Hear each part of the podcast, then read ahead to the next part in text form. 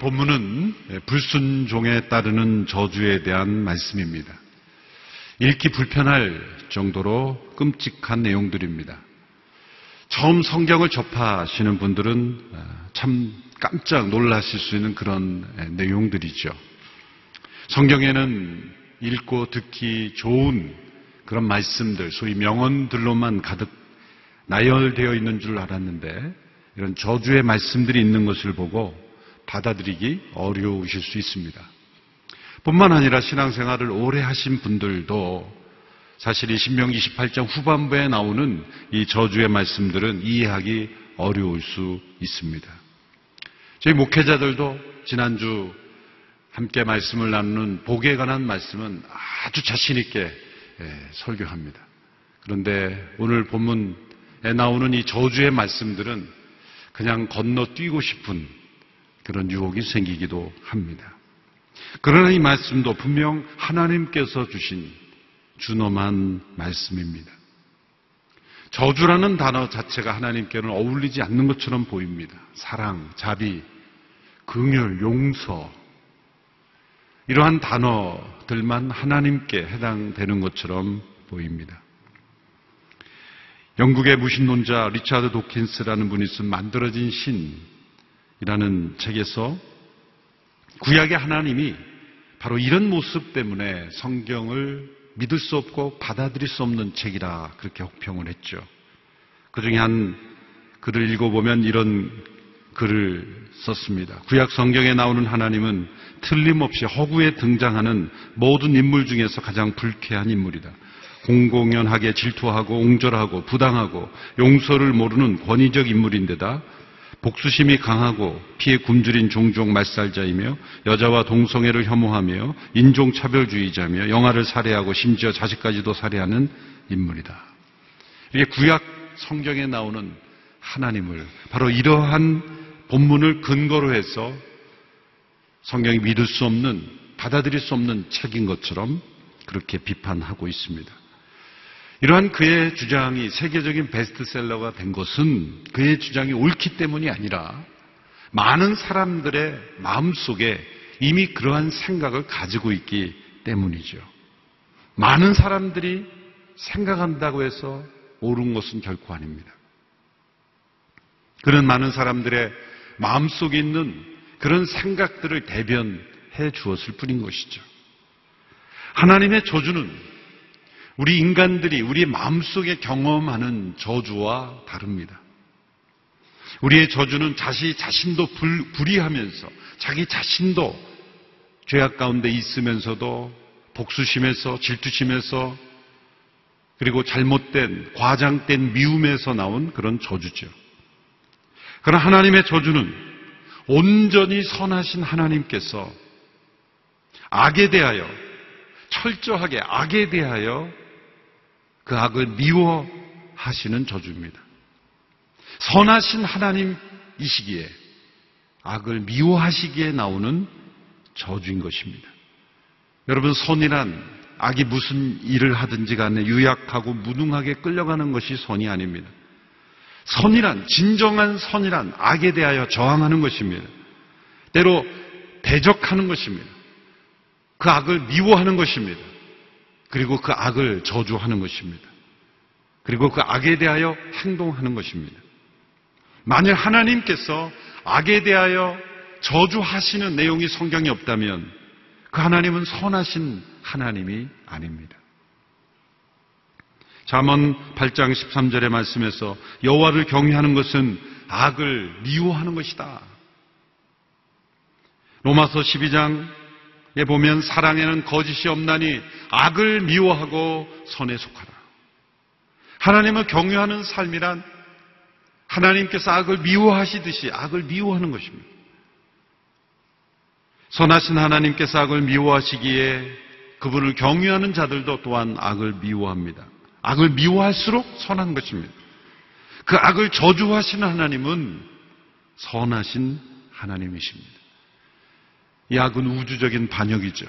세상은 날마다 하나님을 우주적인 반역을 도모하는 싸움터입니다. 아마 그 악의 편승에서 하나님을 대적하는 책을 내면 낼수록 그러한 뉴스를 내면 낼수록 사람들에게는 인기가 좋을 겁니다. 많은 사람들이 그런 악에 속해 있기 때문이죠. 우리가 가장 가볍게 생각하는 악이라 할지라도 그것은 우주의 통치자이시며 만물의 창조하신 하나님을 배역하고 반역하는 것입니다. 하나님, 당신이 통치자가 아니라 내가, 우리가 통치자라고 그렇게 하나님께 반역하는 것이죠. 그런 세상에 대하여 하나님의 진노가 항상 머물러 있습니다.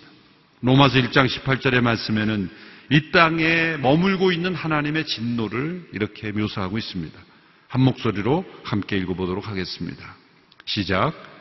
하나님의 진노가 불의로 진리를 막는 자들의 모든 불경건과 불의에 대해서 하늘로부터 나타납니다.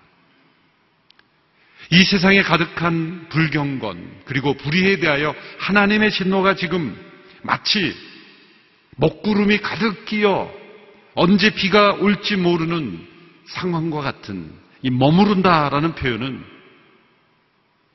흐린 날씨에 먹구름이 잔뜩 끼어서 이제 곧 비가 쏟아질 직전의 그런 상태를 묘사하는 것이죠.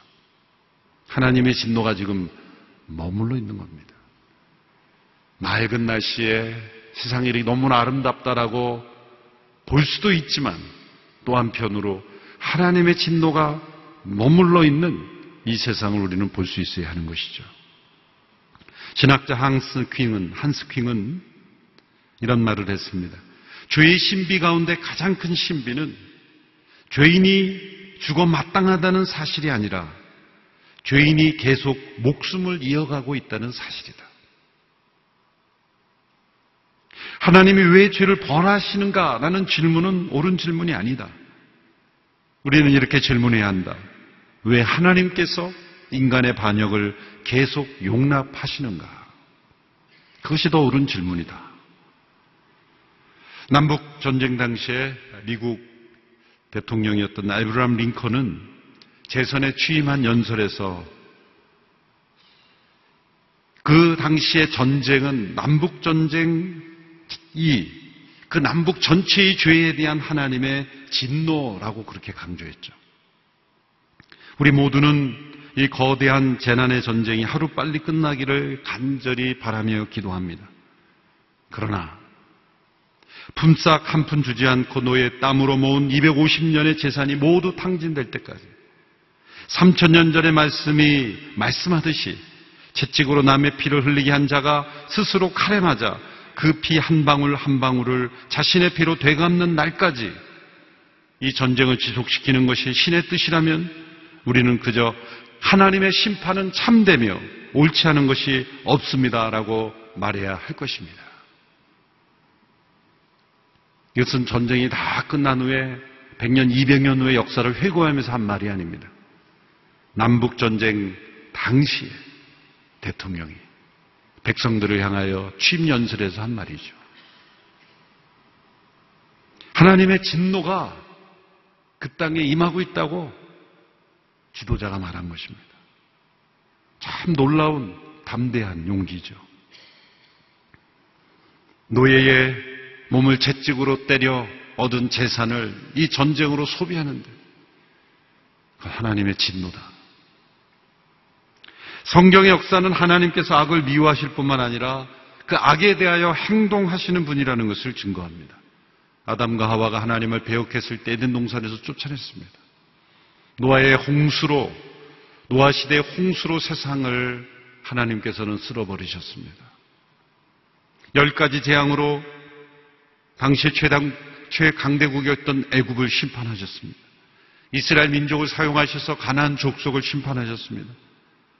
가나안에 살던 이스라엘 민족조차 북왕국 이스라엘은 아스르로 남왕국 유다는 바벨론으로 심판하셨습니다. 그리고 또한 열국들을 심판하셨습니다. 심판은 구약에만 국한된 것이 아니죠. 성경을 피상적으로 읽는 사람들은 신약으로 넘어오면 심판이 희미해지거나 사라진 것처럼 생각하는데 정반대입니다. 신약에서는 더욱더 심판을 강조하고 있습니다. 진노의 날, 심판의 날에 대해서 말씀합니다. 예수님은 산자와 죽은 자를 심판하러 오실 분으로 소개합니다. 우리 사도신경의 신앙 고백도 산자와 죽은 자를 심판하러 오시리라. 우리는 그 사도신경을 고백하며 그 마음에 두려움과 섬찟한 마음을 가져야 되는 것이죠. 요한복음 5장 22절에 아버지께서 심판을 다 아들에게 맡기셨으니 심판하는 권한을 주셨느니라.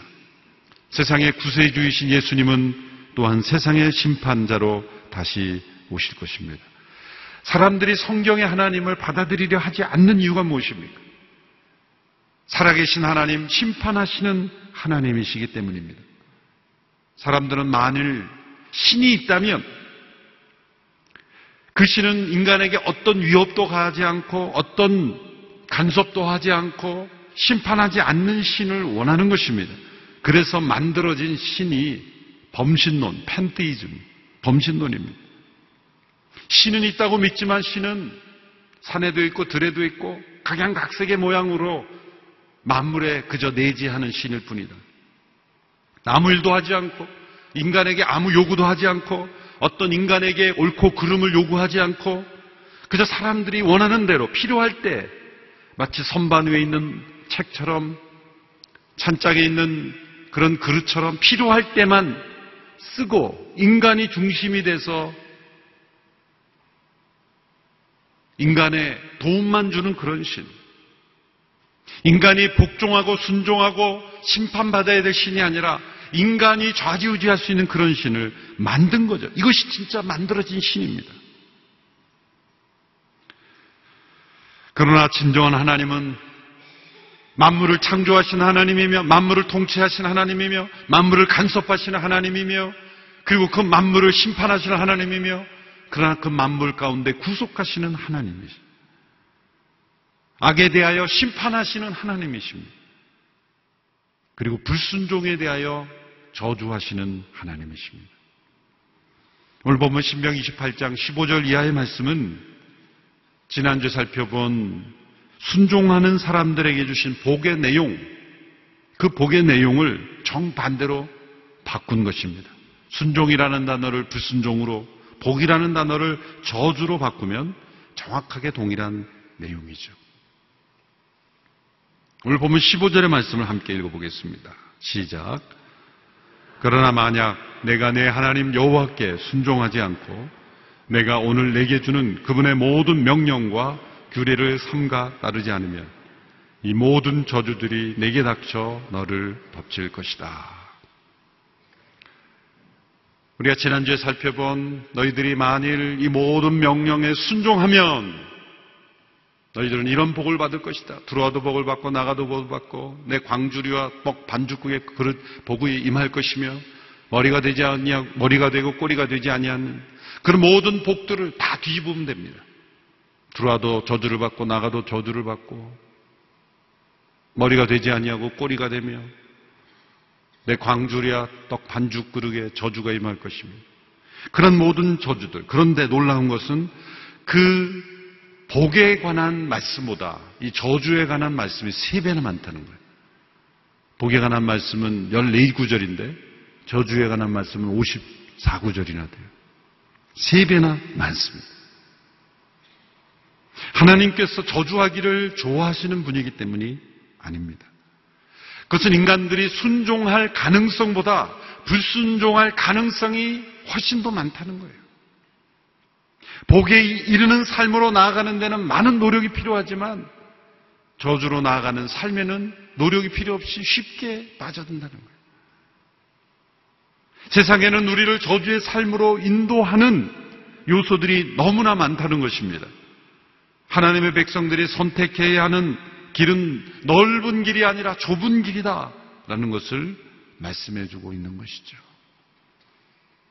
시편에 많은 신앙의 고백들, 하나님을 향한 찬양, 간구들이 있지만 사실 가장 많은 것은 순종하는 자에 대한 주어지는 복과 악에 대한 하나님의 저주, 그것이 가장 많은 내용을 시편에도 포함하고 있습니다.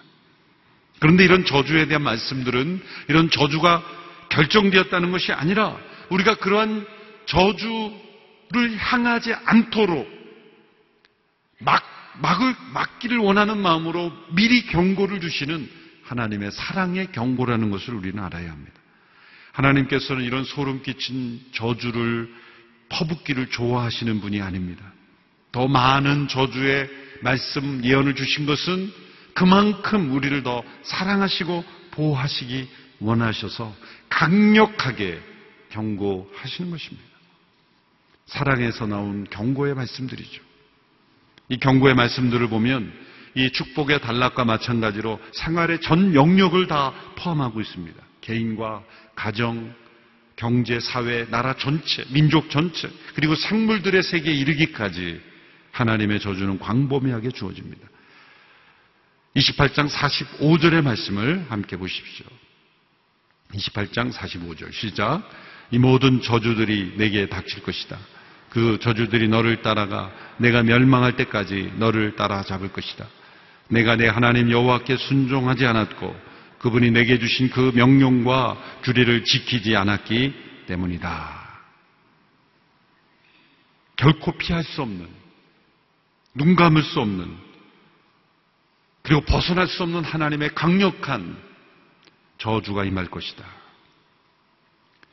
28장 후반부에 나오는 이 모든 경고와 말씀에는 또한 이 저주를 가져오는 불순종의 다양한 원인과 모습들까지도 지적해 주고 있습니다. 몇 구절만 한번 살펴보면 먼저 20절에 보십시오. 20절 말씀 같이 읽습니다. 시작. 내가 그분을 버린 그 악으로 인해 여호와께서 내가 손을 대는 모든 일에 저주와 괴로움과 질책을 보내 내가 멸망하고 갑작스러운 파멸에게 이르게 하실 것이다. 이 불순종은 하나님을 버리는 악으로 인해 악이란 하나님을 버린 것입니다. 하나님을 버리는 그 자체가 악의 상태인 것이죠.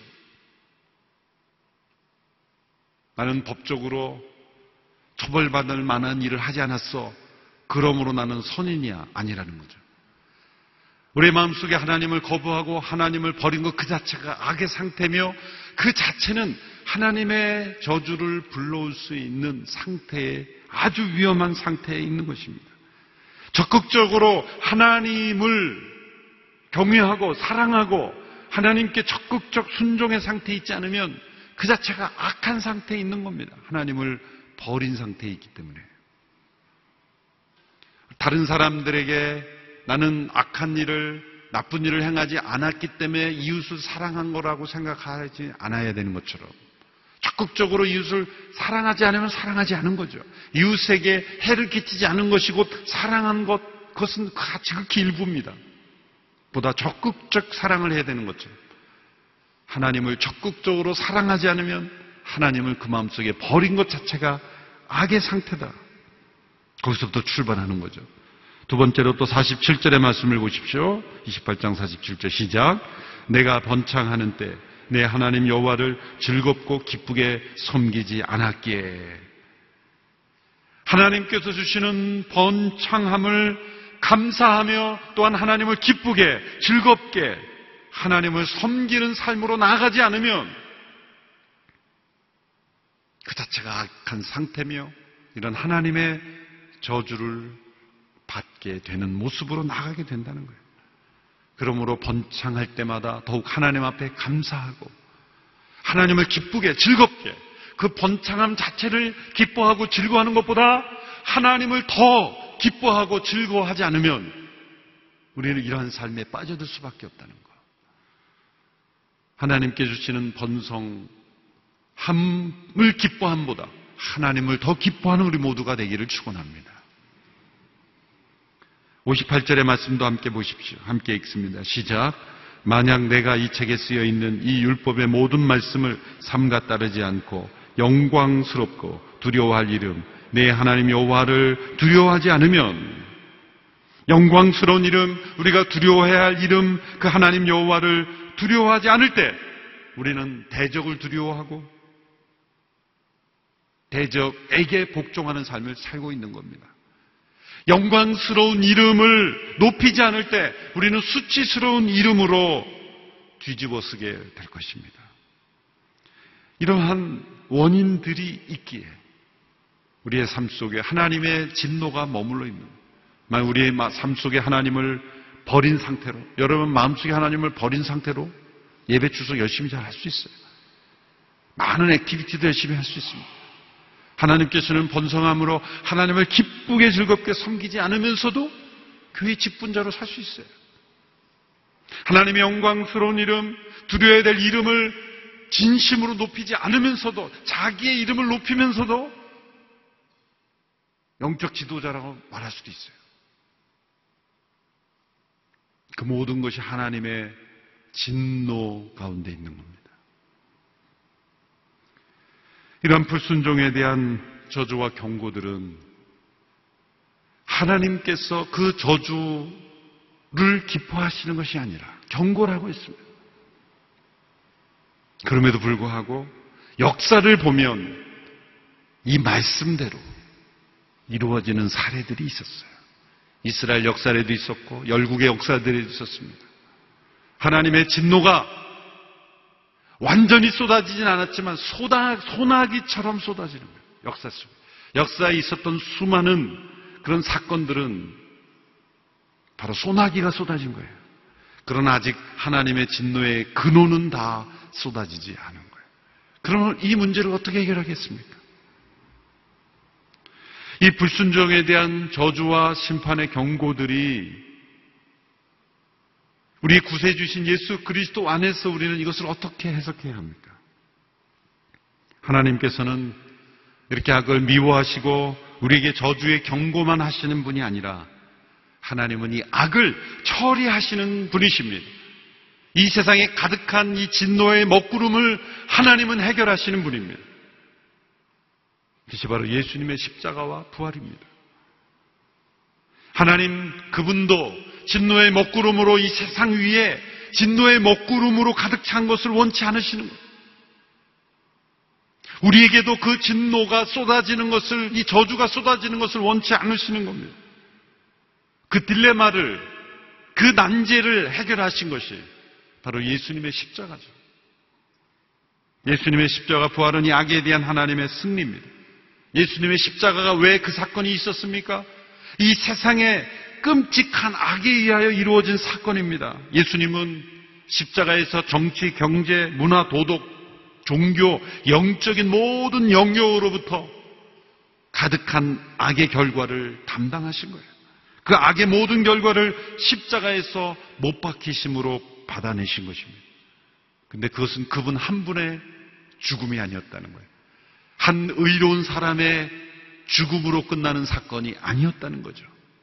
놀라운 것은 그분의 신분이 바로 그 진노하시는 하나님의 아들이셨고 그 진노하시는 하나님께서 내리신 해결책이셨다는 거죠.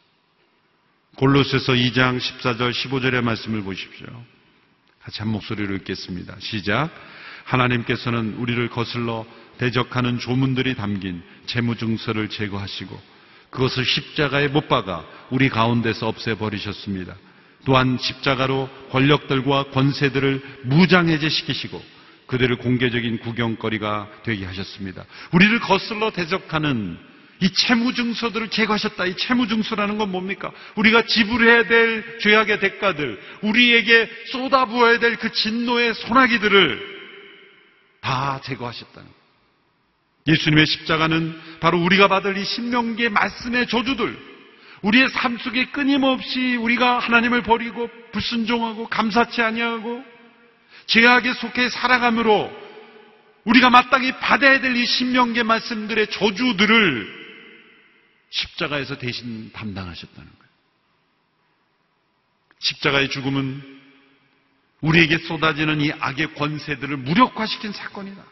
성육신하신 그분의 몸에 이 세상의 최악의 일들을 행하시도록 허용하심으로써 그 악을 처리하신 사건이다. 십자가는 악의 권력과 권세들을 무장해제시키신 것이다. 말씀하고 있는 것이죠. 악에 대한 모든 하나님의 저주를 그분의 몸으로 짊어지셨기에 예수님과 함께 십자가에 못 박힌 자들은 이 신명 28장의 저주가 이미 처리된 것으로 하나님께서 여기시는 것입니다. 6월절 어린 양의 피를 바른 백성들의 그 집을 넘어가듯이 이 하나님의 모든 진노의 저주가 넘어가는 역사가 십자가 안에서 이루어졌다는 거예요. 그리고 죽음에서 부활하신 그 예수님은 또한 놀랍게도 이 악과 저주가 온전히 제거된 세상을 우리에게 약속하셨습니다. 악이 없는 세상은 세상이 점점 점점 점 좋아져서 발전되어서 과학기술이 발전돼서 인공지능이 나오면 오는 도래하는 세상이 아닙니다. 그런 것들을 한마디로 유토피아라죠. 유토피아는 헬라어로 후토포스 그런 곳은 없다는 거예요. 이 세상이 점점 점 발전해서 오는 세상은 어쩌면 점점점 이 세상에 하나님의 진노가 가득한 그리고 저주가 점점점 임하는 이 신명기 28장에 저주를 점점 도래하고 재촉하는 삶일지도 모릅니다. 그러나 그리스도의 십자가 안에서 부활을 통해 우리에게 약속된 세상은 요한계시록 마지막 장에 나오죠. 22장 1절에서 3절의 말씀 우리 같이 함께 읽어보겠습니다. 시작. 그후 전사는 하나님과 어린 양의 보좌로부터 흘러나오는 수정같이 맑은 생명수강을 내게 보여주었습니다. 강물은 도성의 길 한가운데로 흐르고 있고 강 양쪽에 있는 생명나무는 매달 열매를 맺어 열두 열매를 맺고 나무 잎들을 나라들을 치료하는 데 쓰입니다. 또 다시는 저주가 없을 것입니다. 하나님과 어린 양의 보좌가 도성에 있고 그의 종들이 하나님을 섬길 것입니다. 또 다시는 저주가 없을 것입니다. 저주가 없는 것. 신명 28장에 끊임없이 이렇게 경고하고 경고했지만 역사 속에 이 저주들이 쏟아졌어요. 이 저주할 수밖에 없는 이 세상, 하나님의 진노 가운데 처해 있는 이 세상, 살아날 길은 바로 십자가를 붙잡는 거예요. 그 십자가 안에서 하나님의 진노가 해결되었고 그 모든 악의 세력이 무장해지게 되었기 때문에 그 십자가를 통해서 부활의 영광스러움을 통해서 우리에게 약속된 저주가 없는 곳, 그 악의 저주가 사라진 곳을 우리에게 약속하셨다.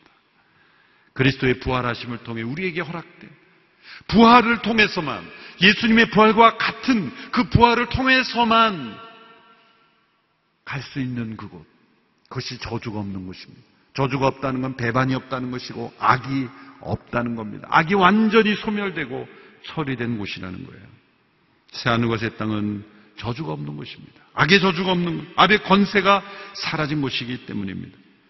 어린 양 그리스도의 보혈로 구속받은 이들, 영화롭게 된 이들, 더 이상 죽음이 없는 영원한 생명 가운데 하나님만을 온전히 섬기는 나라. 그것이 우리에게 약속되었습니다. 하나님은 악을 미워하시는 분만이 아닙니다. 악을 저주하시는 분만이 아닙니다. 악을 처리하시는 분입니다. 그리고 그 저주를 해결하시는 분이에요. 하나님의 끝은 저주가 아니라 저주가 없는 곳입니다. 하나님은 이 땅의 악과 저주를 그리스도의 십자가로 해결하시고 그리고 영광스러운 나라를 우리에게 약속하셨습니다. 그래서 리차드 도키스라는 분이 쓴 그 책은 틀린 책이에요. 성경을 끝까지 안 읽은 책이에요. 부분만 읽은 책이에요. 아마 누군가 자신의 책을 부분만 가지고 인용해서 말하면 이거 잘못된 책이라고 비판할 겁니다. 똑똑한 것 같지만 바보 같은 사람이죠. 그분이 한국말을 모르니까 뭐 이런 말로 저를 고소하진 않겠죠?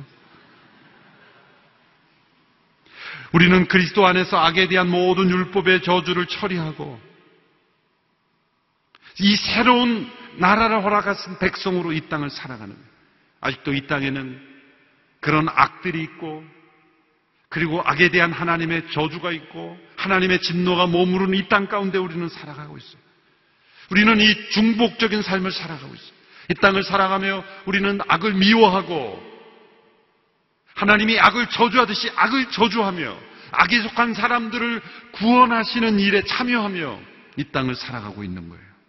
그리스도의 십자가를 통해 악의 모든 권세를 깨뜨리시고 승리하심을 통해서만 우리는 악을 이길 수 있습니다. 다시는 저주가 없는 그 천국을 날마다 소망하며 이 땅에서 악에 대하여 승리하며 살아가는 우리 모두가 되기를 주님의 이름으로 축원합니다. 기도하겠습니다.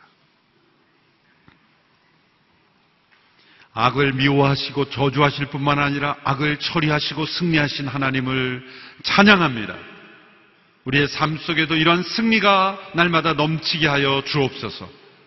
악을 우리도 미워하게 하여 주시고 선에 속한 삶을 살아갈 뿐만 아니라 다시는 저주가 없는 영원한 나라를 소망하며 승리하며 살아가는 우리 모두가 되게 하여 주시옵소서. 예수님의 이름으로 기도합나이다.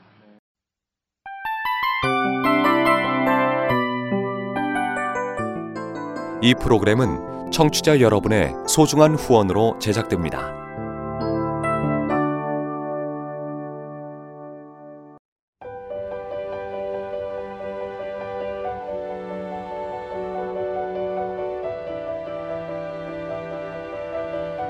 세상에는 수많은 교회들이 있지만 더 깊이 있는 말씀 강해를 찾기 위해 크기로만 교회를 선정하지 않습니다. 보다 좋은 영적 콘텐츠를 더 많이 나누기 위해 방송비를 받지 않습니다. 1년 365일 복음만 전하고 싶어서 우리는 광고를 하지 않습니다. 온누리의 복음을 땅끝까지 CGN TV와 함께 땅끝 선교사가 되주세요.